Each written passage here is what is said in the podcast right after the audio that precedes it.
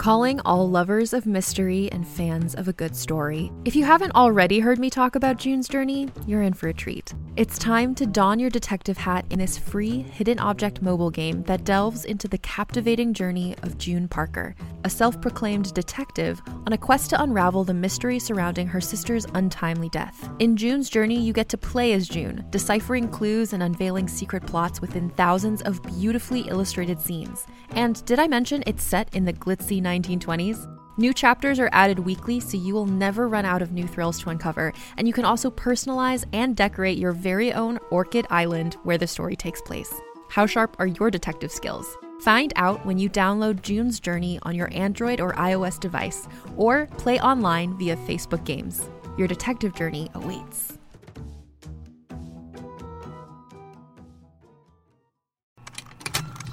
Contained herein are the heresies of Radolf Burntwine, erstwhile monk turned traveling medical investigator.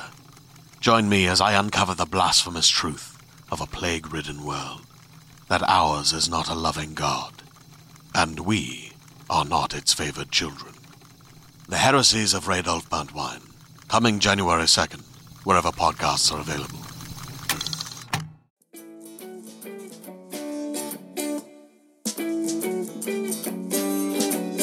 Good day, good people. My name is Brad King, and you are listening to the Downtown Writers Jam podcast, which is now part of the Solid Listen Podcast Network.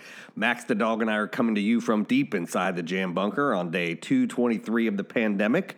Just about 13 days until the election. I hope you have your voting plan in order. Hope you're wearing a mask, socially distancing, washing your hands, all of those things, because frankly, Max and I are going apeshit. We need to get outside, and to do that, we need your help. Great show today. Elisheba Haqq, whose book Mamaji is out right now, is on the program. Alicia was born in India but brought up in Minnesota, and she has such a fascinating life story. She earned her MFA in creative writing from Fairleigh Dickinson, and she teaches at Rutgers, but she's an RN by profession, and she still practices at Robert Wood Johnson Children's Hospital in New Jersey. How those two things come together is a big part about what we talked about on the show today.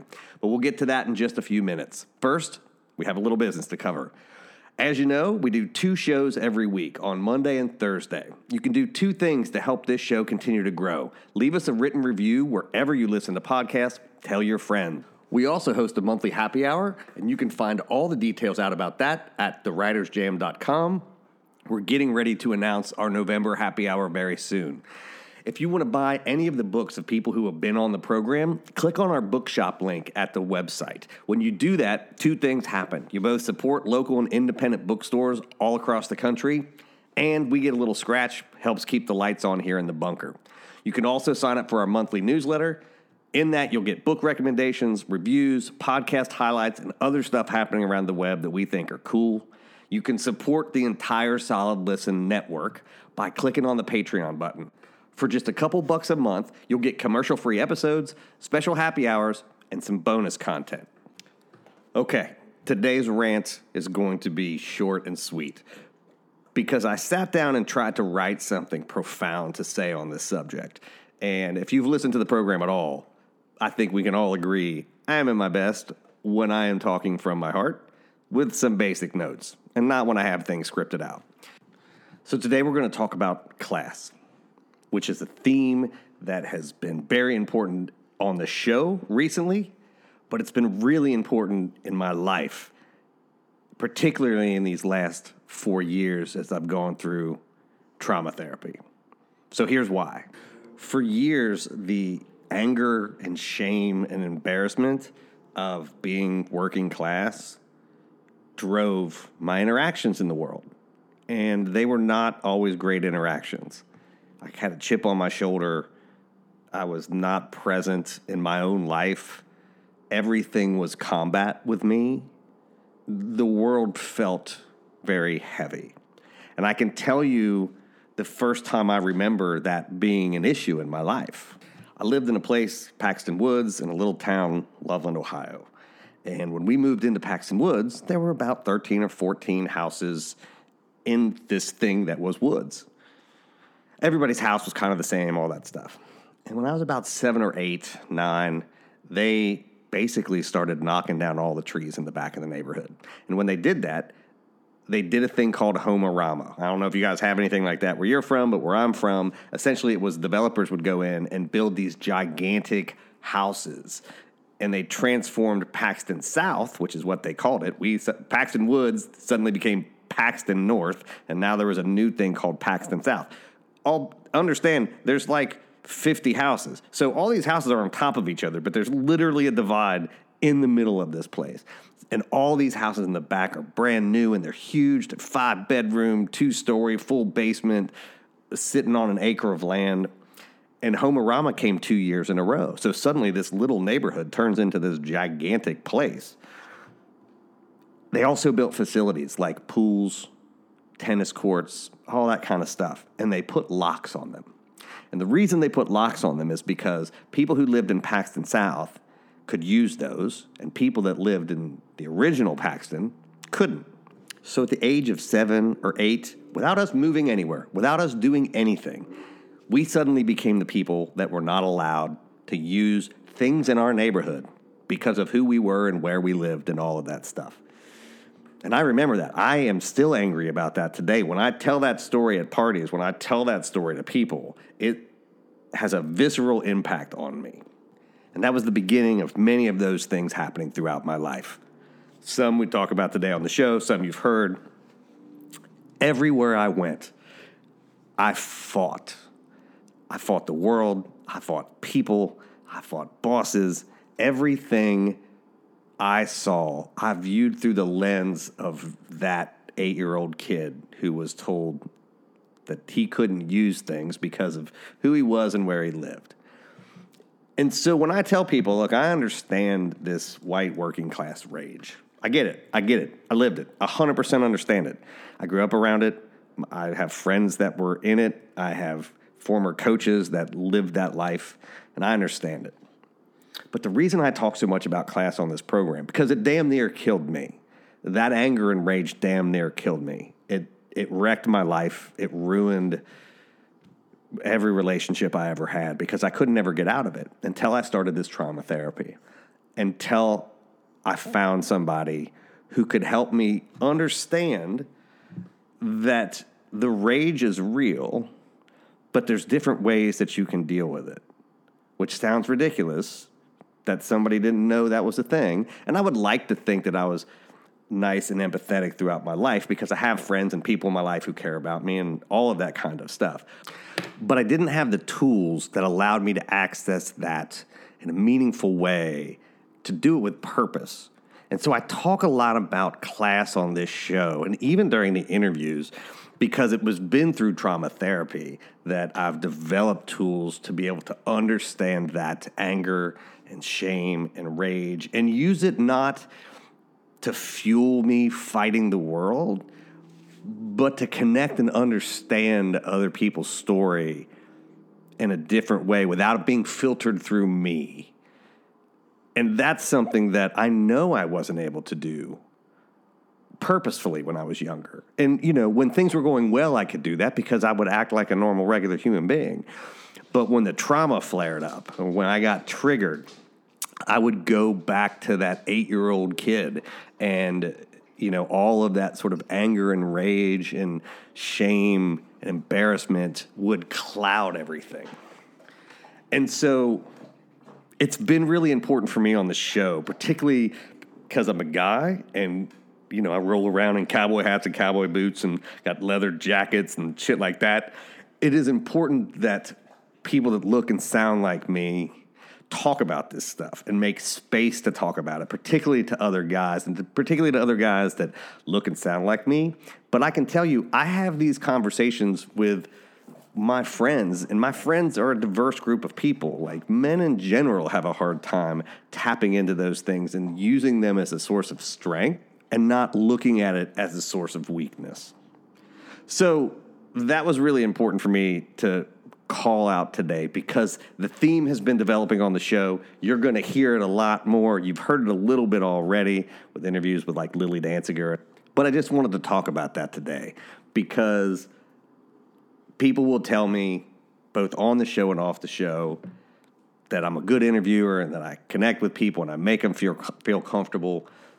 And we don't really talk about why that is. and I think that it's important because that took a lot of work. Both professionally, it's taken a lot of work. Although I'm a bullshitter, so sitting down to interviewing people is like one of my favorite things to do in the whole world. But I also wanted to talk about the emotional labor and work that goes into doing that because it's important, and it's important for men to talk about that. And I got a long way to go. I got a lot of stuff to do, but I really like the fact that I've gotten to where I am right now. I know you don't come here for these rants. I know lots of you skip forward, but it is the, that work, that purposeful work to help understand the class, anger, and rage, and all of that stuff, and to use that to power empathy and to use that as a way to see people and hear their stories and make them feel seen is just one of the most profoundly happy things that's ever happened in my life. And I know that you don't come here for these, but I appreciate you listening. But now we'll get to the business at hand, which is my interview with Elisheba Haqq.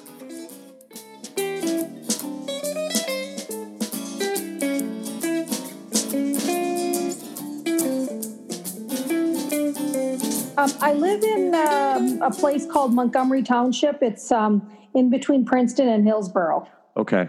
So Yeah. you're you're like is that nor- that's north, yeah? Well, no, they call it Central Jersey. Oh, it's Central. Gotcha. Yeah, yeah. I mean, if you know if you know where Princeton University is, I'm literally like three minutes from there. Oh, that's nice. Yeah, I mean, I don't really go. You know, of Sure. course, I don't go to Princeton University, but Sure. but it's it's all the only real land landmark people know because this is just a tiny little town. Yeah, it's really weird. The um the the particularly Ivy League towns tend to be at least the ones that I've been to, I've been to a couple, and it's like always there's this working class town and then like this gated, beautiful place. Well, have you ever been to Princeton? I have not. Okay, nope, not like that at all. Princeton Really? is a very shishy town. Really? The whole town is like that, and it's very Princetonian. the entire, you know, the way people live, the way they dress, the way, you know, the. So I do not live in Princeton because not. I'm just not. I'm definitely not a Princeton kind of person. I'm more of a regular. You know, I mean, eventually, when you do get a chance to read my book, you'll see I'm from you know the Midwest. I'm Sure. a very Midwestern average kind of person. So no, but I mean, it's pretty. It looks, you know, it's very beautiful. I guess Yeah. if you wanted to walk through it, you can look at, but it's, you know, expensive and old stately houses and everybody dresses like old money and you know, you know what I'm talking about. Just watch a movie. I mean, I lived in Harvard Square for a year. Okay, so- then you know exactly. It's Yeah. exactly like that. That, Yeah. That you know, I've my I've been there. My sister, my friend used to live in Boston, and yeah, it's exactly like that. it's so like when I I worked at MIT and I was like, oh, I want to live in you know, Har- well, one it was you know of just a few blocks from where I worked, but I was like, oh, I want to live in Harvard Square. Like I've always heard about Harvard Square, and I got this apartment that was ridiculously expensive and it was very tiny, and like. You never got to meet anybody because everybody else lived in like a million dollar home. Like they didn't want to talk to the rental people. no, they don't want to be friends with us. no, I moved. I moved over to East Boston as quick as I could and was like, okay, this feels better. Like I moved into a Caribbean community and was like, yep, Right. this is the, I found home. Well, you know what I would say? I would say that yeah, it's true that I don't like to make you know super generalizations, but there is you know a, there is a sense of pedigree with those Ivy League schools, and you know there is a a, a particular kind of person that really is comfortable in those uh, environments, and I'm just not one of them. And it seems like you're not either. It's so funny. I've told the story on the show. When I worked at MIT, I was in the middle, I was on the executive team at this magazine and Okay. was up for a promotion to be the vice president of new media. And my boss, who was eventually fired, literally said in a meeting, You don't have the pedigree for this job. To which my Oh. response, my response was, You know, I'm not a dog, right? like the only ah. time we talk about pedigree is when we're like doing stuff with animals, and I am not an animal. Like, right, right. well, he must have been like, I mean, in Europe, that's common, right? People talk about that all the time. Sure. I mean, like my other boss was educated in, in Oxford and he was British, but he also was not of the like he understands social class as a construct and not a real thing. Exactly. You know, like it's not like genetics. Like exactly. I know. It's so funny. I just uh, it's it's hilarious how people, you know, their reality can be so different for people in different and that is one reality. I don't even know how how you would function like that because you would have to tell yourself that you're better. And I don't know how to say that. I mean, I I'm saying I'm good at something, but to say that you're better than someone else is something I don't know. That's just a hard concept for me to really kind of put in my head. Uh, it it's not for me when it's a thing that I've earned, but there's a lot of white folks out there that do that and don't realize they haven't earned the stuff. Yeah. yeah. Well, yeah. I mean, if it's something that you do, but to say that you're essentially a better yeah. person than someone else is a little odd, you know. Yeah, but that's what I mean. Like that's but if you, you know, if you were one of those white people that sort of uh don't pay attention to invisible structures like class and gender and identity and all that stuff. And like you're on third base. I mean, I understand why people don't see it. I, I just don't understand why they don't see it. right, yeah, I get it. I get it. Yep, I understand. And you know, That's, not that I'm perfect with it, but like you know, if you've been around a little bit and you just talk to folks, you're like, oh, I didn't earn any of this. I don't remember ever taking a test. I just assumed that. That's really bad. yeah, yeah, that's so true. That's funny. So you're out there. Where are you originally from? Okay, so originally I'm from uh, my my family arrived to Minneapolis from um, a place in India called Chandigarh, which is in the state of Punjab if you i mean not everybody knows a lot about india but the state of punjab is up in the north. Yeah. And um, i was born in a city called chandigarh which is the capital of that state. And then we arrived to minneapolis on uh, 19 in 1963 thanksgiving day. Wow. How old were you when you got here uh, now you get to find out my age. Um, um, I was um, just a toddler. I was. I had just turned. I was one and a half, maybe. So, so you yes. like, yeah, your memories are of Minneapolis. exactly, and I think I didn't really have any uh, memories or any. Uh, yeah, I had no memories of India until I actually went there as an adult after I got married. Yeah. And, you know, and um, that was what, 25, when I was 25. So I'm 58 now. So I, I have a lot of memories of India now, but they're all post, yeah. Uh, post immigration. Yeah. I mean, like as a visitor, as the rest of us would experience it. It, yes. You know what? Thank you for saying that because it is really interesting because, you know, when I'm here in this country, you know, a lot of people, I would say, you know, majority of people, you know, uh, see me as, you know someone who came here like an immigrant or fam, you know family immigrant or something. So they'll you know they'll say oh the indian lady or whatever which is fine. I mean i don't that doesn't bother me. It's fine. But when i go to india you know i'm an american. Yeah. So they and indians never accept you know they they call you american. And rightly so i speak with this accent. And when yeah. i speak hindi i speak hindi with an american accent. So you know it's I, I guess i'm a i'm a citizen of of both i don't know of the world. Yeah i mean it's one of those where you're like a, it, i feel a little bit about that about my town in appalachia and that you know i left. I mean i grew up right. there but i left. Right. and even when i was growing up there the joke was always my friends called me the professor. Like it was very clear that they were oh. like you know you like you're not going to stay here right? Like it was like sort of a compliment but sort of not and so I tell folks like I'm of the place, but I'm not, or I'm from the place, but I'm not really of the place. And it's a it's a weird exactly. existence to both love it and feel comfortable there, but also be on the outside of that comfortableness. I, I, we know, we understand one another.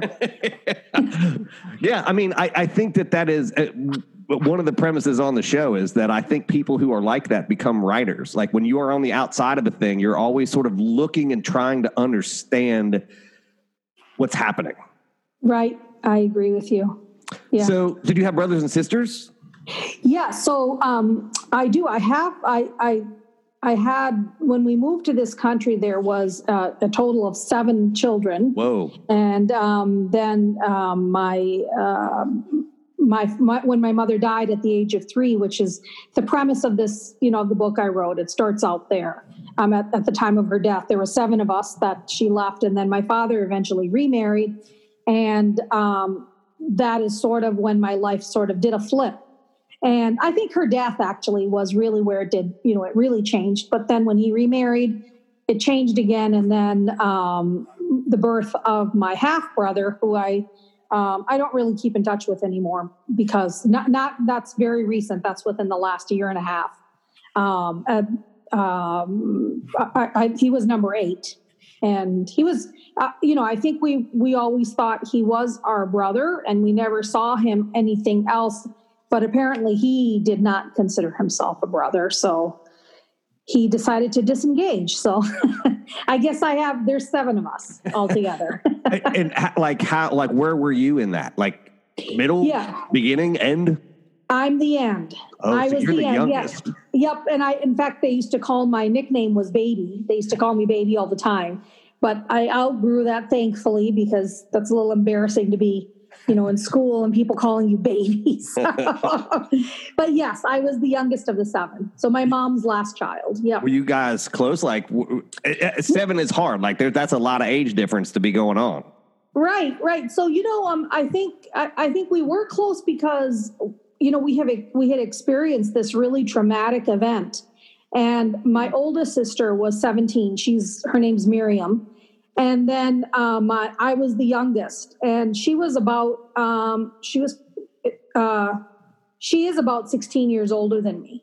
So um, there's a huge range of ages that start from um, from 17 to all the way down to three. Yeah. And i think that uh, you know we were we are and we were very close. We don't get to live close to each other, but we do maintain a strong bond. I mean, it's not like we talk to each other every day. It's not like that. We have our own lives, but there is a very strong bond because of, uh, you know, we had a very strange, you know, sad, scary, strange, uh, difficult event early, very early in our lives. And I think that really changed us. Yeah. And one of the changes was that, you know, um, it, it brought us together. And I think, um, I think that's remained, which is really so wonderful because, you know, if you don't have a mom and, um, you know, in the book, I talk a lot about how I really didn't have a father either, then uh, my mom was gone and really all we had was each other. So yeah, I, I think that we're close in a very profound way. Uh, what were you like as a kid? Like, so what was I like as a kid? Oh my goodness, yeah. terrible. I was a child that would not be accepted in today's standards because I was so I was growing up. So I had this huge family, right? So everybody thought it was a lot of fun. And I think, you know, one of the tags of my book is not a typical immigrant memoir because, uh, you know, we were talking about pedigree earlier, and, you know, people expect a certain behavior from Indians you know, they expect that, you know, we all are doctors or engineers or, you know, I went to Harvard or, well, none of us did that because we were very atypical Indian immigrants. We just, you know, we basically were just trying to, you know, get through this terrible trauma that we had experienced. And I don't even say my, I, mean, it's hard to even call it trauma because I don't really view bad things like that. I don't I don't view negative things in a way that is trauma sounds too uh it, it sounds like it's something that takes over your entire life. And I don't see it like that. And I don't see anything that bad that happens in my life. I don't see it as, oh my gosh, that just took me down. You know, it is a bad thing, but thankfully I had these great brothers and sisters and I got through it and we got through it together. And as a child, though, my way of coping was, you know, going back to your question, was not necessarily what is acceptable. Like I, I did a lot of things like beating other kids up, uh, calling names, getting into trouble, doing lying a lot. Um, I sort of, you know, just and I was, I would say I was kind of like a jokester. Um, I, you know, I think that's where I developed my sense of humor was I had to start laughing at things because I could, I had to, eventually I couldn't beat people up when they would make fun of me or call me racist names, which I'm not going to mention on this because I don't, we're not supposed to say those names, but the N word and other words like that. Um, so, um, I used to hit people when I was young, and that was how I dealt with it because I, I, was pretty tough and scrappy. Um, I was really skinny, but I was strong. So I could, you know, I took down boys, anybody. And, but then when I got to be in a, you know, in high school and junior high, I realized they can't keep hitting people. So I started making fun of them sarcastically. Um, and that is sort of what led to you know, I think what I have, I think I'm, I don't know if I'm funny, but I think I'm sarcastic, definitely. But I mean, you know, that all comes from, I mean, you say that you don't label it a trauma, but like as a kid, when you're lashing out and doing those things, like that was very clearly you being angry at the world and what happened. You can shop from anywhere doing pretty much anything. You might shop while working, eating, or even listening to this podcast. And however you shop, we all know and love the thrill of the hunt. But do you also know how to get the thrill of the best deals? Because Rakuten shoppers do. With Rakuten, they get the deals they love with the most savings and cash back. And you can get it too. Start getting cash back at your favorite stores like Sephora, Nike, and even Expedia if you're looking to get some travel in. And getting cash back doesn't mean you have to miss out on sales because those can just be stacked right on top. It's easy to use and based on a simple idea Stores pay Rakuten for sending them shoppers, and Rakuten shares the money with you as cash back through PayPal or check. Download the free Rakuten app and never miss a deal. Or go to Rakuten.com to start getting the most bang for your buck. That's R A K U T E N.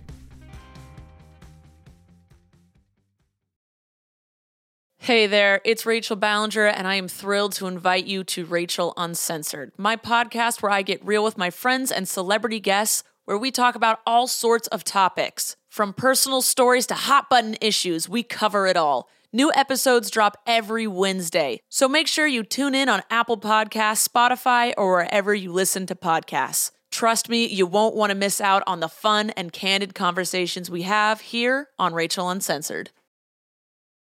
Yeah, I mean, I think I was angry. Uh, I was angry for a long time. Yeah, uh, Brad. I mean, I was angry well into my thirties, and not yeah, and not just for my mother dying. I think I was more angry at how how my stepmother and my father um, managed that death, and yeah. and how, or I would say, did not manage that death. So I think it took me so long and probably when I was about 30, I realized, you know, you have to, even if people aren't sorry, you have to somehow figure out how to just say, okay, you know what, that happened. I forgive you. I'm going to move on. Yeah. Because I was starting to lash out on my kids, which they, you know, that's very bad. And I never wanted to do that. So, um, you know, it, it became, it became a learning process for me. And I, now I look at it and think, um, it was a really bad thing. And I think my life was not necessarily you know oh mom and dad and everybody in you know all the indian family get together and they all love each other. Well we did love each other but maybe they didn't she didn't love me at all. My stepmother didn't love me but um it it you know it was it was something that i feel like yeah you know but it brought me to this point. So it wasn't great but it made me tough and it made yeah. me strong and it made me who i am. So i guess it was okay.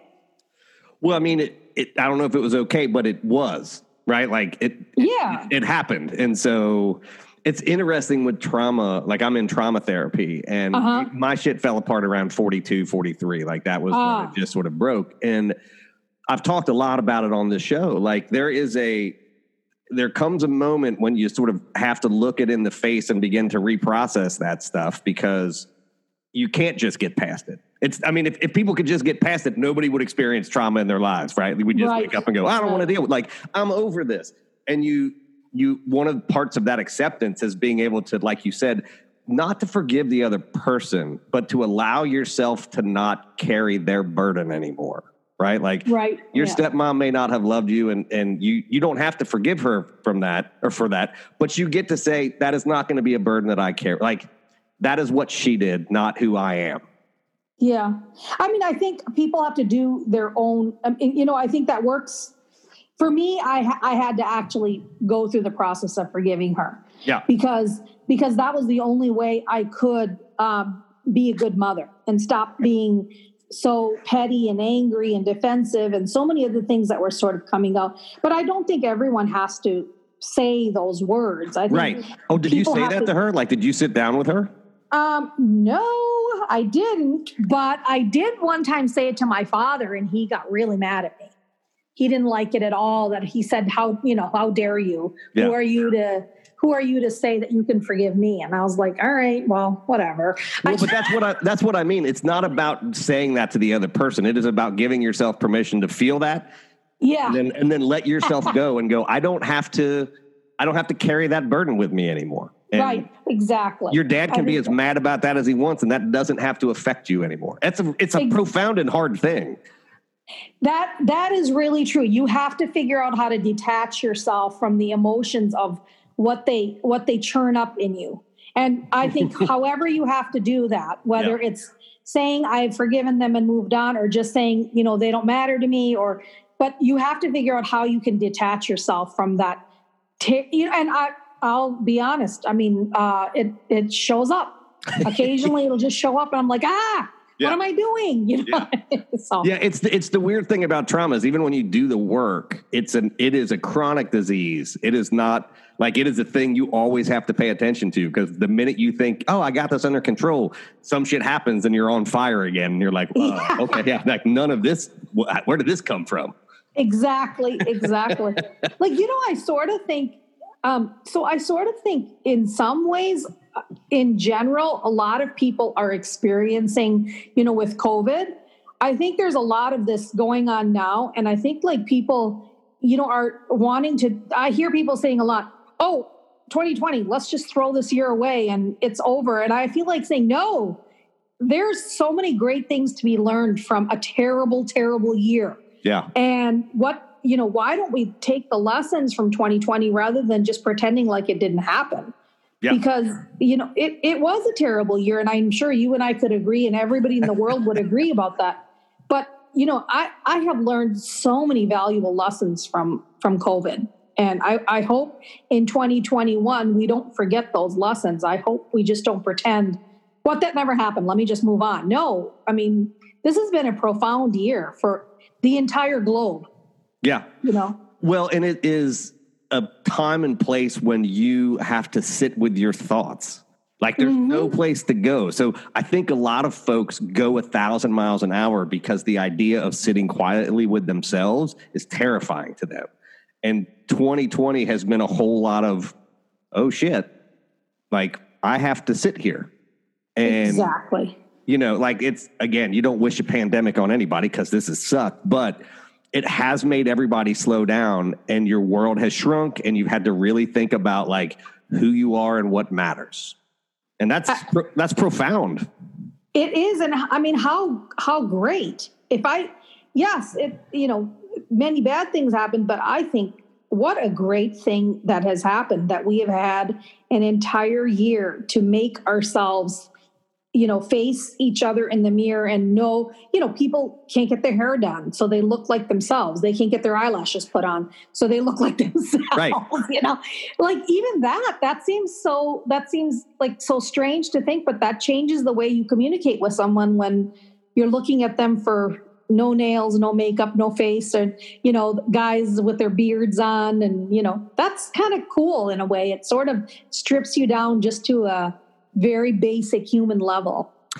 And I think it has been an example of if you ever wondered what like structural racism and structural um, misogyny looks like, there are not guys that are worried about their beards or going gray.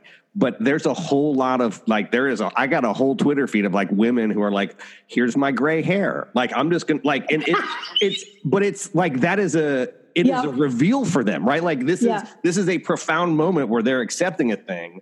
And like it's hard not to look at that and go, guys, you understand that like that is literally the definition of like systemic misogyny. That they can't look how they look without apologizing for it.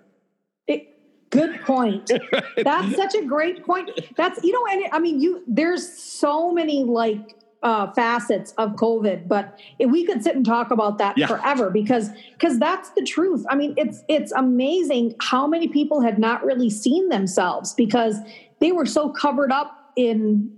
It, I mean, physically seen themselves. You know, I mean, I I mean, I know people who've never seen the color of their hair for years, or they've never seen themselves without eyelashes or nails or you know or extensions i mean so many things and i think i mean that's just a very basic Yeah. one little point we could say because Yeah. it just goes on and on and on you know so in a way i think that covid is a great way to, you know i I mean i think that's my my platform in life is about taking things that seem bad and really saying actually what what can we learn that's great about this so-called bad situation? And in fact i have that that's the at the very beginning of the book you know people put in um you know put in quotation marks you know they use wise sayings. I actually i mean i am a i i do have a strong faith so um and that's evident i think in in the book. I have i um I, you know i don't really say i'm uh, religious i say i have a strong faith and um, i do use a verse from the bible and the Bi- and the verse is uh, oh my gosh i forgot it uh, wait hold on i'm gonna That's exactly how it happens. exactly well that's just called getting old but Yeah. yeah, but hold on. I'm gonna. I'm just gonna read it to you because it's um. It is. It says, "But as for you, you devised against me evil, and God devised it for good." And I, I really do sort of live by that because I do think that things that people assume are going to be terrible and evil and rotten, and they sort of, you know, just swallow that whole. I feel like there's always a better, there's a bigger purpose in my life, and it's definitely not what human beings can do. Yeah. You know, and um, so yeah, I do think I do. I always, I don't always succeed at it, but I try Yeah. hard to say mean, that was None, none of us do. yeah. yeah. And so I, you know, I mean, I, I don't necessarily think COVID is all terrible. I mean, but it certainly had its bad parts and made, man, that was, it was, it's been a tough year. Yeah. So as a kid, you're sort of rambunctious and like does that change when you get to high school or like are you sort of like through your teen years Well, causing a little so trouble? Yeah, no. So um, I had a, uh, my dad was really strict. So, and I don't mean a little strict, I, I mean more strict than an average Indian father. Um, you know, we weren't allowed to do anything social. So I literally was, you know, I call it lockdown in the book because um, my sisters and I, in particular, he was really strict with. Uh, he was strict with my brothers as well, but much more with my sisters. And I, and I, I, you know, I went through entire, uh, well into college, but without ever really socializing. I wasn't allowed to go shopping or uh, to football games or to join teams or uh, basically my dad had this real kind of weird sort of fixation on men and boys and he just didn't want us to have anything to do with them so his way of kind of coping with that is just not to allow us to go anywhere i mean i'll, I'll give you one really interesting example and um, this this just shows you the kind of weirdness of my life but i was a nurse working in, in you know a full grown nurse by day. Uh, you know i wouldn't say saving people's lives but if i wanted to be dramatic i could say saving people's lives. Um, i was working in the children's hospital. I had a whole job. People thought i was an adult. I was you know making an adult's money and i would come home and i couldn't go out of my yard. I couldn't turn on the television without permission um, I so that I my phone calls I couldn't call men they couldn't call me.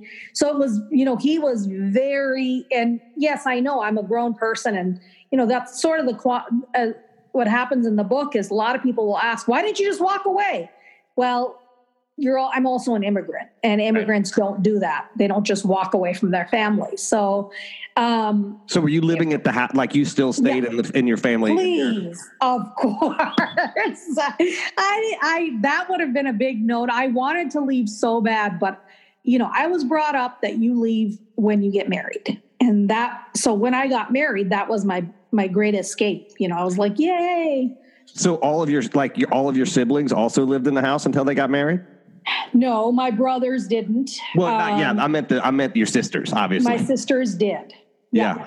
Yeah, but Wow. you know what? Yeah, I'll even tell you, my brothers had a hard time. I mean, he didn't want them to go either. He really wanted them to stay in the house until they got married, but you know, they're they didn't. yeah. And you know, women are different, and I think especially, you know, the way I was raised. I mean, maybe I wouldn't have done this now in in 2020, but back then, sure. I didn't I didn't have that kind of, you know, I was young. I didn't have a lot of courage and confidence to step out. And I don't even know if I would do it now. I, I, my, I mean, my father's not, has passed on now. He, um, he died in 2019, but I don't even know if he was alive and I, same situation, I might end up doing exactly the same thing because it's so ingrained in me to, yeah.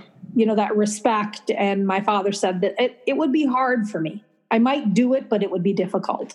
it's it, it's interesting um you know this is one of those cultural differences i have uh several friends from korea and they're they're the same way right like Yeah. uh, you you stay with the family and it is no matter a couple of them ended relationships because um it just got to be too difficult to manage both their romantic relationship and this sort of family pull that I mean they said like I don't want to do this but this is what I'm supposed to do.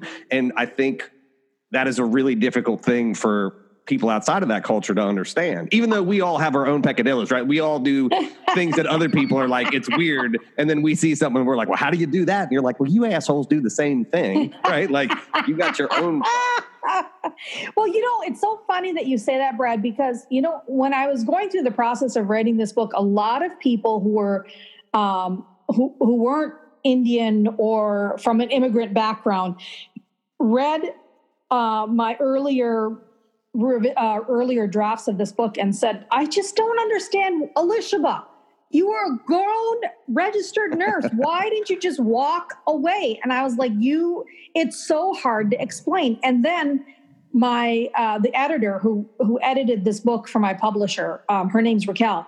She's um, uh, Dominican, and I when she was reading it, she was like, "Girl, I know. You know, you could not." She was like, "You're." If I even tried walking away, my I wouldn't even have a mouth anymore because my mom would have whacked me so hard. And I, she said, I completely understand. And I said, Yeah, but how can I make people understand who aren't? And she said, They just there's nothing you can do to make people understand that. They just have to accept that as part of it's you know it's an immigrant experience. You know, you just are tied to your family, yeah and there's nothing. It's hard to explain it, but that's just what you are. Yeah, it doesn't. I mean, even if you weren't an immigrant, right? Like even if you were, even if you'd grown up in India, I, I, that it's you know, like that would that would happen, right? Like this, it is culture. It's only an immigrant. It only happened here because they happened to be here. It didn't happen because they were in America, right? Like it's, and it, I think that that's one of the things that is one. It's important that we sort of read stories of other folks so that you can understand, like, oh, okay, like this this is your normal. Um, and I can't come at you and be like, well, that doesn't make sense because that assumes that my normal is the right normal, Right. right? And that, Yeah, that your yeah. that your normal isn't. Um, So I'm assuming then when you go to college, you are staying close to home. right inside the house. Where did you end up Yeah. going to school? Oh, so that's a whole nother part uh, that's sort of interesting with my um, background is that, you know, so, you know, Indians in general, you know, they value education greatly. And, you know, you want to send your kid to the, you know, fanciest school you can possibly send them to. I mean, that's the typical story of, of Indians and, and most Indians are like that. Well, my, uh, at that time, by that time that I was in college, my stepmother had sort of taken hold of the way that the the way that the house would be run and um, one of the things was that um, you know our our she made sure okay so I'm, I'm a full grown registered nurse but i'm not keeping any of my money. And neither is any of my siblings. She you know we we had to turn over our checks every single time. You know she would she knew when the checks were coming and we would ask them now why did we keep doing it goes i don't know we just did it because we i don't know. I mean none of us can really answer that question. We don't know why we didn't just say hey i just earned this. I'm keeping it. That never occurred to us. We just kept turning them over. So my thought was all right that'll be for my college but it turned out that that never happened. And i ended up having to sort of um, you know work my way up. I started at a votech because that was all i could afford. At that time it was a dollar a day to go really? to votech yes and um, i went to votech um, that was what i could afford it was a one year lpn program um, i couldn't afford the books so um, and neither would she ever give me any money for it so i just had to reuse my sister's books from 15 years ago. Um, so you're then, so you're 18 and just going to this one year like trade yeah. school to become to work in healthcare. Yes, I mean that was all I had. I couldn't really, I you know, like I said, that's that's all I could, and yeah. and that was I didn't even have. Frankly, I didn't even have hardly a dollar a day, but nonetheless, that was what they were willing. That was what, she was willing to pay for. Um, and, and, and have then, your sisters all taken that same similar path? Yeah. So like so you're just so, you're just on the assembly line. exact. In fact, my sisters and I followed the exact same path. And I'm a writer now. My other sister's in. Um, my other sister uh, Hannah is in. Um, she's in public health. My one sister did stay a nurse. She's a. Um, she's a, um, a nurse midwife. But my oldest sister, Miriam, she went through it as well, but she did not stay a nurse. She actually um, she moved back to India and she started. Um, she was make you know uh, in education, do, making schools for people in villages and educating and those. So we all sort of went different paths. One sister stayed a nurse, and I mean we do all. You know, I still work as a nurse. Yeah. Um, but I like to write. So it's not that I I don't, I'm not a nurse, but um, we've got different paths, I would say. Yeah. But I mean, uh, like the, the way out of the house was the same way. well, the way out of the house was to get married.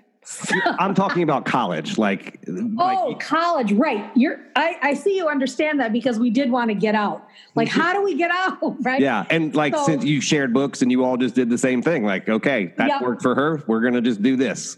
Exactly. And it kept her in line. So let's just keep doing that. And then um, then I went, I eventually went and got my RN at, but I could, you know, the only thing that they would pay for would be community college because they weren't going to pay for college. So, well, how long after you graduate from the one year program, like do you start working immediately? Yes, immediately started working. I was making, I was making full time, literally, I was making probably enough money for a man to support a family. Not that I got any of it. Yeah. But um, but I did, and I you know I didn't even care because I was like at that point I just was so happy to get out of the house and be with right. adults and people who treated me like an adult, and I had an adult job. I worked at a nursing home and that was what I and then I did that for a year and then I went back to community college and I got my RN. Once I did that I went to I became a peds nurse and I've been doing that since then. I've never, I've always been in pediatrics. Yeah. Um, but so you, then when you, I, you would finish college, then like you sort of by the time you were 25 or whatever, 24, you were had a no. degree, working full time. Well, I had a degree. I had an associate's degree from uh, community college. I gotcha. didn't really finish my degree degree until uh, 2000 and um, was it 2002 when I moved here to New Jersey because I had kids I couldn't really. And then I went and got a degree in English and history. Yeah. I was so, like, okay, I'm not going to do nursing. So when you so when you get the two year degree, like what then happens between? Are, are you just working full time and like? Yeah, then I was working life? full. Yep, working full time, not living life so much, but occasionally sneak sneaking out. You know, by then I was a little older and I knew how to do things like sneak out and you know, I, I sort of started just saying, this is ridiculous. And so I, I did do some things, but nothing you know that my my girlfriends my my lifelong girlfriends that i met back when i was a teenager and are still my friends to this day that you know they were out having a good time and you know this was when prince just started in minneapolis and oh one of, right. yeah yeah and one of my friends even my my closest friend in life um uh anna she even dated his bass player. I mean they were like in the scene. And here i was going could I please just go? No, you got to be home by 12. Okay. So I guess I can't go anywhere. I mean, 12 was when the mid was, I had to be home by 12 because, you know, three to 11, that if I was going to lie that I was going to work, I had to be Oh. I had to be home by 12. you were working that you were working that swing shift. so sometimes I just say, yeah, I got to work three to 11. And really, I'd go out with them. But, you know, nothing really started until like one o'clock in the morning. So, Back in the good old days. Now that shit's forget one o'clock in the morning. yeah. what? I don't even know when does when do things start now? I, I've, I mean, we're in COVID. It, it doesn't. oh, now, but Yeah. but pre-COVID, I I wasn't go. I I don't know because I Yeah. haven't gone out like that in years. So I No, I haven't seen. I haven't seen one o'clock outside in a long time. So, how do you end up then um, getting back to school? Like, it sounds like you're just sort of like, uh, clearly you meet somebody, you have kids. Like, are you are you thinking you're going to be a writer, or are you just kind of like doing your life? No, I always, I mean, I've, so I've got journals from when I was like seven years old. I've been writing and writing my whole life. And I think writing saved me in many ways because there was so much happening in my life that we're not even, you know, we can't even talk about in this short time, which is why I wrote a book about it. Um, there was so much that happened that you, there's no way that you can actually verbalize that. And I had to just start writing in order as a salvation almost, you know. Um, and then I just kept that up. I just kept writing, and um, I always in my mind, you know, there. I have a little part in my book, and it says, uh, "No, I'm sorry." In one of my journals, when I was about, mm, I think I must have been like 20. I think I wrote something about you know, just wait. I'm going to write a. I'm, I'm going to write a book about all this. and, and I felt like saying, "Oh my gosh, I actually did that." Um, but yeah, and then I then I started write. I I did decide consciously I'm going to do something about educating myself outside of healthcare. You know, getting you know taking some courses in literature, taking some courses in creative writing, and that was when I started. I went back to Rutgers. Um, and I got my four year degree in English and history. And I think that sort of made me. I took this class in creative writing and I was so scared because they told us we had to read it out loud. Yeah. And I almost died. I was like, oh my gosh, you're going to hate this. And it was the first time someone ever said, wow, that was really good. And I was like, what? Really? Really? You mean? And ever since then, then I, I mean, I've always thought I want to be a writer, but I'd never had any confidence to say, okay, except for when that happened to me. So when that happened to me, I thought, actually, I might, maybe what? Okay. So then I started sending in things and of course they all got rejected. And- How, how old were you when you when you started taking those courses? oh, I, I was in my, um, let's see, when did I graduate from Rutgers? Uh, I was like 42. So like you like there's a quite a bit of time. There's a 15 16 years between finishing that associate's degree Yes. and going back. So and you you had two kids, right, along the way. So you're Yep, working, I- having kids and Yep. Doing all that moving. I moved, I think, seven times. That was, you know, coming to, yeah, so, you know, I lived in India for a while. I mean, but you just didn't have, I, when you have children, I didn't have time to sit down and say, well, you know, I mean, or, I, well, how about this? Women do it now because, but I wasn't all that together enough to do it back then. And um, I was more focused on my kids and working and all the other things that goes into Yeah. a household and then I finished in I finished with Rutgers, and then I just kind of I did keep writing, kept getting rejected over and over and over again. But I somehow in my mind I had decided someone one person at least has told me that they think I'm good at this. so, so I'm just going to keep going. And then I did my master's at um, Fairleigh Dickinson here in, in New Jersey, and I did it in writing. I did a Master of Fine Arts in Writing. And I think that was what really made me say, I'm I'm going to do this. I'm going to do this. And I started writing in a very very serious, much more serious way. And- what, what was the impetus to go back to Rutgers?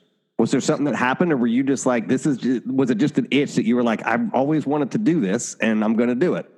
Yeah, I think that's what it was. I, I I've always wanted to. I, I didn't say I want. Uh, I want to write. I knew that, but I I knew you don't have to have an education to be a writer. I mean, obviously you can just write, but I had never had a chance to take those really cool classes. You Yeah. know those those classes that just were really inspirational to me. You know, taking some of those film courses or those literature courses. I never took those because I had never really been to college. Yeah. Um, I took I took an art his I took art history course and I was like, oh, sh- I want. They have at Rutgers they have art history one and art history 2 Mhm. and I ran out of time. I couldn't take art history two, and I was so upset because it was amazing to learn about the history of how people, you know, made this art and where. I mean, I just I felt like I was just sort of drinking up knowledge that I had not really had, Yeah. and it it really made me love reading. I I've read incessantly since I was a child because I wasn't allowed to watch TV, so only the library was open to me. Yeah. And so books have just been like a salve, you know, I've just, it's been something that has soothed me, you know, just getting into books and reading about other places that I can never go to. But when I finished at Rutgers, it just really, I was like, oh my goodness, there's so many different ways to tell a story. You don't have to tell a story in the way that I've been reading uh, because they expose me to all sorts of crazy ra- ways of writing. Not that I can do it. I, I can't write like that, but it gave me courage to say, you know what, you don't have to write as well as, you know, uh, you know, Charlie Bronte. And or you can't write like that. Right, I can't. So let me there's other ways of expressing and telling your story. Yeah. So- well, and I think that I mean, look, all of this makes sense. Like being the youngest, being growing up in a family where there's trauma, having sort of tight controls over what you can do and see. That you become this observer who's trying to understand things, and books are ways to transport yourself and travel, and journals are a way to experience your thoughts in a place that's safe. Like all of that feels like an inevitability that you end up writing, right? Like it, like Yeah. or that or that books and that's and things like art history that where you're being transported into other places and seeing the world through other people's eyes like that feels like an inevitability and like of course you would gravitate towards that Yeah, I think. You know what? I, I mean, this is sort of off the subject, but I have to say, you know, one thing I sort of like just came to understand is uh, how much writing and reading saved me. But I also started thinking about how do people who are illiterate, like, I just made me feel so like uh, strongly for that. I was thinking, I mean, what would I have done? I would have just shriveled up and died if I couldn't have read and written in all those years. And then I think, what about people who don't have that outlet? They don't know how to read or they don't know how to write. And I think, how, like, what do they do? Do they create art? Do they sing? Like, how do they get it out of their system? i mean know? it's it's i mean i come from an oral culture like i'm fairly certain my grandmother didn't get, go to school past fifth grade um, but she could tell a story you know like there were always musical Ah. instruments around the house and so i th- you know but i think that attests to the power of storytelling is that even if you aren't able to write, right, even if you are illiterate, you still find ways to express these inner things inside you, even if you're not aware that's why you're doing it. right. Right. Like, I don't think my grandmother would have ever said, like, well, this is how I process through the trauma of my life. She just told stories about the family, and that was how she kept the family in her heart, right. you right. know? So, I mean, Yeah. it's one of those like life finds a way.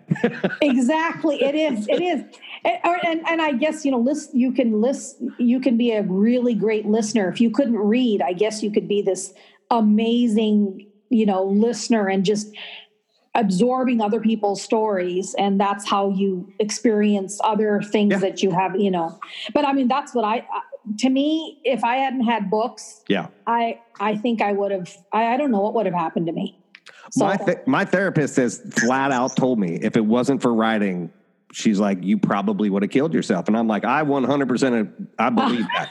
I 100% believe it. It's Yeah. how I it's how I processed trauma long before I knew that's what I was doing.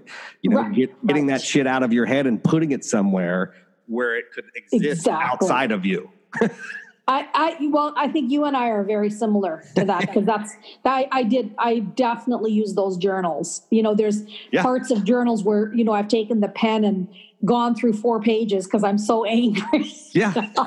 And because it has to go somewhere, right? Uh, I interviewed Alisson Wood, who wrote a book called Being Lolita about um, this abusive relationship. And, and Mhm. she said very, you know, beautifully, and I've said it on the show before writing wasn't cathartic, right? It, writing isn't therapy. It doesn't make it better, but it allows you to take that story and make it your own and frame it so that it doesn't Mhm. control you, right? And like, you still got to do the work to get past this stuff, but like, to me, that's anytime I have people tell me they write journals, I'm like, well, I'm like, that's where pain goes. Absolutely. yeah, absolutely. Yeah, I mean, and happiness and stuff too, but like it, pain is the driving motivator behind journals. I think. Yes, I, I do think so. I mean, it, it, it, it is such a, I, I love that humans can do that. We can express ourselves and, and, and then you can take that and help other people to express themselves. I just, I think it's so amazing that we have these methods to kind of cope Yeah. that other creatures in the world don't have, you know? Yeah. So- It's, when you graduate from Rutgers, how much? How, what's the time between that and going to the MFA program? Oh, uh, pretty, I would say in a, in a year and a half. Yeah. So you're just like doing it. You went back to college and now you're Yeah. doing the early 20 something. Like I'm just plowing through as much college as I can. Let's do this now. Yeah, well, it really sort of inspired me. You know, Yeah. going to Rutgers inspired me to say, well, like I said, that one person told me I could write, and I was like, fine, I'll just take that. So- I will not listen to anybody else. I'm a writer. You said it. Let's go. exactly. And so then, yeah, I entered the MFA pretty, I would say, within a year and a half. It was quick. How many? Um, is it a one or two year program? It was two years. Okay, that's good. So like you had some time to stretch out and really experience it. Yes, and you know, and I and you know, I had to write this thesis, which um, you know was was so much fun. I was like, wait, why do people hate doing this? And I, I and you know, the first time in my life I went to school and at Rutgers and at Fairleigh Dickinson. I'm not like blowing my horn, but and it was it wasn't hard. In fact, it was so enjoyable and I did so well at it. I mean, I really, really got, I got, you know, really good grades. I, and nursing school had been a struggle because it was all math and science, and that wasn't where my mind was. Yeah. Although I love being a nurse, it's not that I don't like being a nurse. I do like being a nurse, but my mind was another kind of a mind. Yeah. So, you know, taking chemistry was, you know, why do you get a C minus? Yeah, and my dad would be like, "Why are you getting a C minus?" I'm like, "Well, because I just Yeah. I don't get it." And you're like, well, that's pretty good for not knowing what the hell I'm doing. C minus, it's like a A. It's like a dumb person A, Dad. That's what it is. You know? Yeah, I got a few of those on my report. I got a few, I got a few Fs on my report card as well. Oh, I got those too. Yeah. Yeah, that was yeah. it's one of the one of the enduring themes in my life and I, I it's a boss said it to me one time and i thought i need a t-shirt he said you can whenever you set your mind to something you do a great job. You just don't always set your mind to it. And i thought yep nope that's 100% right. You have nailed me 100% That's funny. yeah sometimes i set my mind to not giving a shit. And like and then that's what happens. yeah that's an a plus buddy. You know like, uh, so when you're in the mfa program are you do you work on what becomes the book or do you is are you working on something completely different Yeah, no, I did. I, I did not work on what I, I. This is what happened when I was in the MFA program. I met um, Jeff Allen, who is a mentor. He was one of my professors. He's not there anymore, um, but he did write. He he wrote a little. Um, you know promo for the book he did write that for me um, and he's a great writer he you know he's written some amazing you know he's written song of the shank and um, a couple other he, you know uh, his last book was like a slave narrative um, and really great books. Um, so he's you know but he's one of those writers that i don't know how he writes like that and i can't do it and i wish i could do it but i just don't know how he gets his words to come out in that beautiful way. Um, so he was like someone i just aspired and he sort of was the one that said Elisheba you know you're writing all these short stories. You should take this particular he picked on a very particular short story and he said um, you really should be writing a book. And i said i you know i i only can write short stories. That's all i can do. And he said no Elisheba but you really should write a book. So i did and no one liked it. So it just sat there and um, nothing's happened to it and it's just sitting in my computer and and it was just ter- and it was terrible i have to say. This is a Um, very common theme. Yeah. Almost everybody i've interviewed on this show has that novel Exactly, exactly. And I, you know, who knows? I might take it out and try, you know, try reviving it, but I don't know. It's just a novel that had to be written. No, that's And some then- shit that after you die and they're looking for something else, they're like, "Well, here's her unpublished book." exactly. well, it's And- unpublished for a reason, guys. yeah and then um then that that sort of was there and i tried for a long time and that just never took uh, you know I, I also never really got it professionally edited which i was was a mistake I, maybe it would have done better i don't know nonetheless that's just there and then But that's I, but that's where you learn to write a book. I mean, that's the thing Yes. that everybody has. Like to write a book, you actually have to write a book, and that first one is not good, right? And so it either sits in a drawer or you rewrite it ten times until it's your tenth book. Right, exactly, exactly. And then this book um, came out of um, I, I, so uh, later on, I was asked um, to contribute an essay to an anthology, um, which I did, and that anthology was uh, it was called Letters to My Mother, and um, I wrote a letter for the first time to my mom, my mom who no longer existed, and I think that was the first time I ever wrote honestly about not having her up to this moment in my life i had pretty much just sort of covered up everything that had happened. Although as you know we just talked about earlier you know i'd gotten past it but had i ever talked about it not even to my children. Yeah, yeah. i had never talked about it. I had just pretended like it never existed and just moved on. Um, and i'm Somebody, sure somebody might ask if that means you really got past it. yeah exactly exactly. I just i i real i don't think i did. Yeah, No, burying that shit in the corners of your mind is not getting past it. exactly. Um, and then i think i, I think when, i wrote that essay i just it just sort of pu- Yeah. it was only an essay i wrote the essay i finished it and then i just kept writing Yeah, and then everything broke. That broke the seal.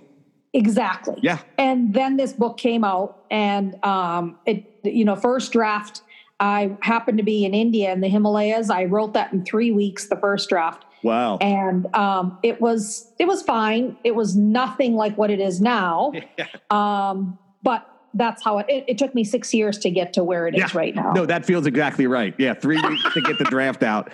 And you know, one of my old friends used to refer to that as the first draft is based on a true story, right? Like it's never, it's never really all the stuff, and you really need somebody to help you dig in and like the parts you summarize, have them be like that summary needs to be more than a summary, right? Like you Right. need to dig into these areas because I think you know, one of the things that I think that I've come to know about writing is that the mind and the body are resistant to digging into those traumatic things. And so when you're writing it, it's like, well, I don't want to, you sort of unconsciously don't realize you're skipping over the parts that are actually the story.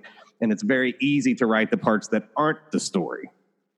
That okay, you must have been sitting next to me because that is so true. And I, Yeah. you know, and I kept thinking. Then the editor would say, "Well, what about this?" And I'd be like, "No, it's fine." Yeah, And no, it's good. What are you no. talking about?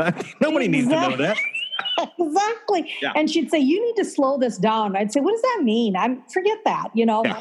But exact, and I would, you know, I was like all into these other parts that were really easy for me to write Yeah. about. But yeah, so exactly right. That is, and also, you know, the process of having them cut things that I thought, wait, this is like the best part. You just Yeah. cut that story and and make me rewrite and write more about things that I just was like, well, why don't you just put the other part in? Yeah. No. So That's not how that shit works. No, it's you know some of that is I know I've been a professional writer for 25 years. I've interviewed hundreds of people and I edit, and so like I know that because I've heard this story from so many people and I've experienced it from both sides. Right? Like I already know when I I just wrote a first draft of an essay and I'm like, well. Eighty percent of this isn't going to be in the piece because I'm sure I've skipped over the really important parts. yeah, exactly. That that's why I mean, you know, a lot of people don't believe in getting their work professionally edited, and I, I, I just believe in it so much because I know and I have on my computer, and I even have some printings of what this was at the beginning and how awful it just was. Terrible. It was just terrible Terrible. yeah, and the only reason it is where it is now is because of professional editors who Yeah. can take a look at it. You know, I, I always say, a, a professional editor, like, you know, the work you said you're an editor. So the work that you do, it's like going inside this house and somebody who says, you know, you can take this wall down, take that, move the kitchen over here. And you're like, what? I don't even see that. But Yeah. they see it, Yeah. you know? And and I, for me, I, you know, and also we're too close to our own work. We can't see where the walls and the sinks need to be moved, you know? And you're too close to the damage and the trauma. I mean, stories by their definition come out of pain and happiness and joy. Like all those emotions are really overwhelming, and it it is hard. You need um, you need somebody there with you. It's there's a book about training snipers, and I tell this to writers that I work with all the time. For a long time, for most of the military history, snipers operated alone, and the military realized that the best way to have a sniper, you have somebody there with them, a spotter. And the spotter is the one that actually tells the person to fire. And that way, Oh. the sniper can disengage from the emotion because you're looking at a person. So you can disengage and say, I didn't kill that person. I was following orders. And the person giving the order says, Well, I didn't fire the gun. And it allows everybody to dissociate from the emotional impact of what is a very personal killing. Wow. And I don't like to equate war to writing because they're different things, but I'm like, that is what an editor does with a writer. It helps you Yep. from the emotions because if you're dealing with trauma and pain and things like that, you need somebody to give you permission to do that so you can be safe with it. Absolutely. I agree with you. It is.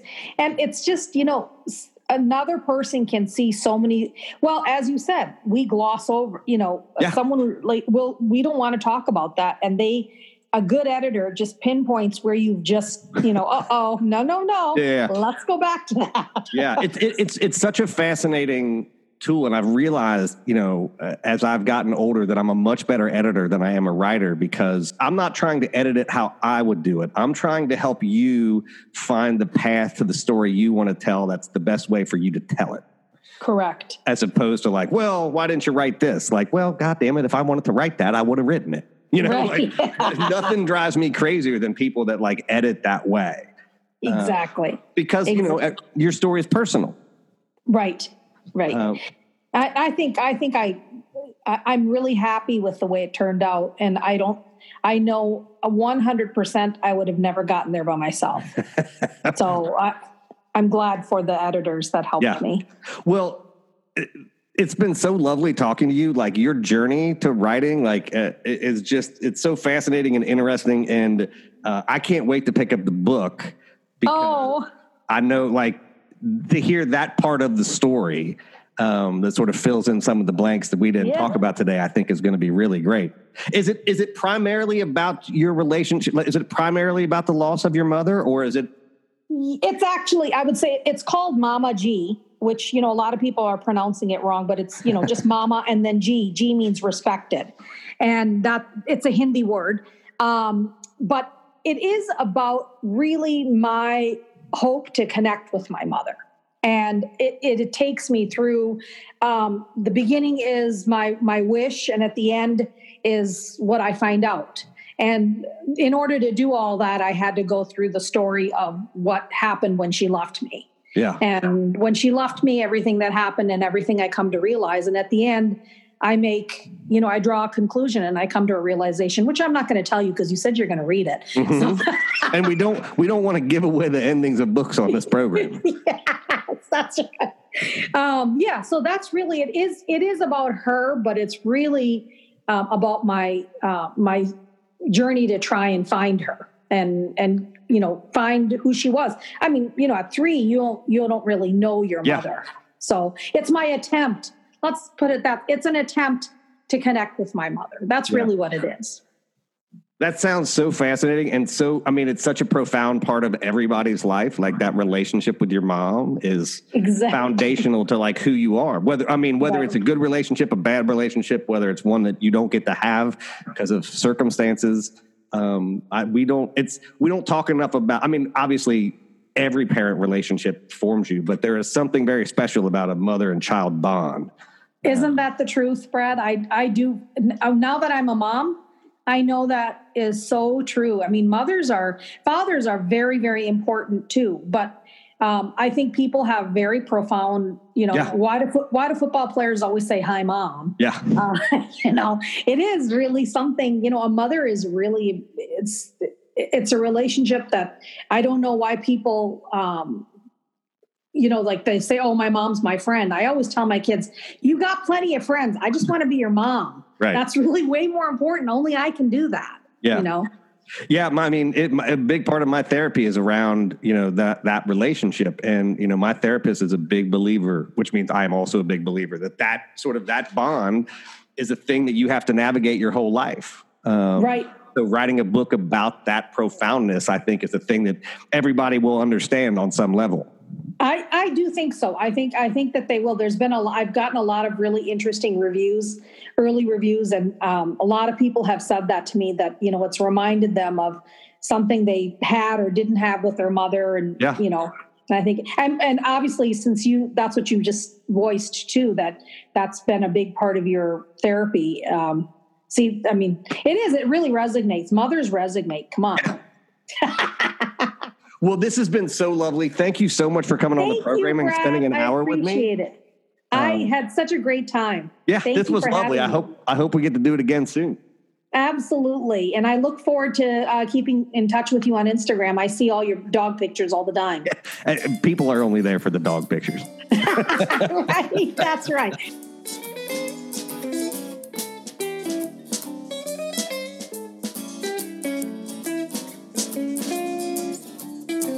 Well, there you have it. That was Elisheba Haqq, whose book Mamaji is out right now. I really hope you enjoyed listening to that. She's fantastic and wonderful, and it is always nice to laugh with people as you talk about really hard things. Um, and she's just such a wonderful spirit. I'm so happy to have her on the program. Before we get out of here, just a couple reminders. If you like what you heard, do us those two favors I asked. Leave us a written review wherever you listen to podcasts, and tell your friends about us. While you're at it, don't forget to check out the other programs on the Solid Listen Podcast Network, including the flagship Mother May I Sleep With podcast with host and our Solid Listen podcast queen, Molly McAleer. And if you can't wait for our new episodes, they're out every Monday and Thursday. You can always catch us on Twitter and Instagram at The Writers Jam. Until the next time, I will see you around the internet.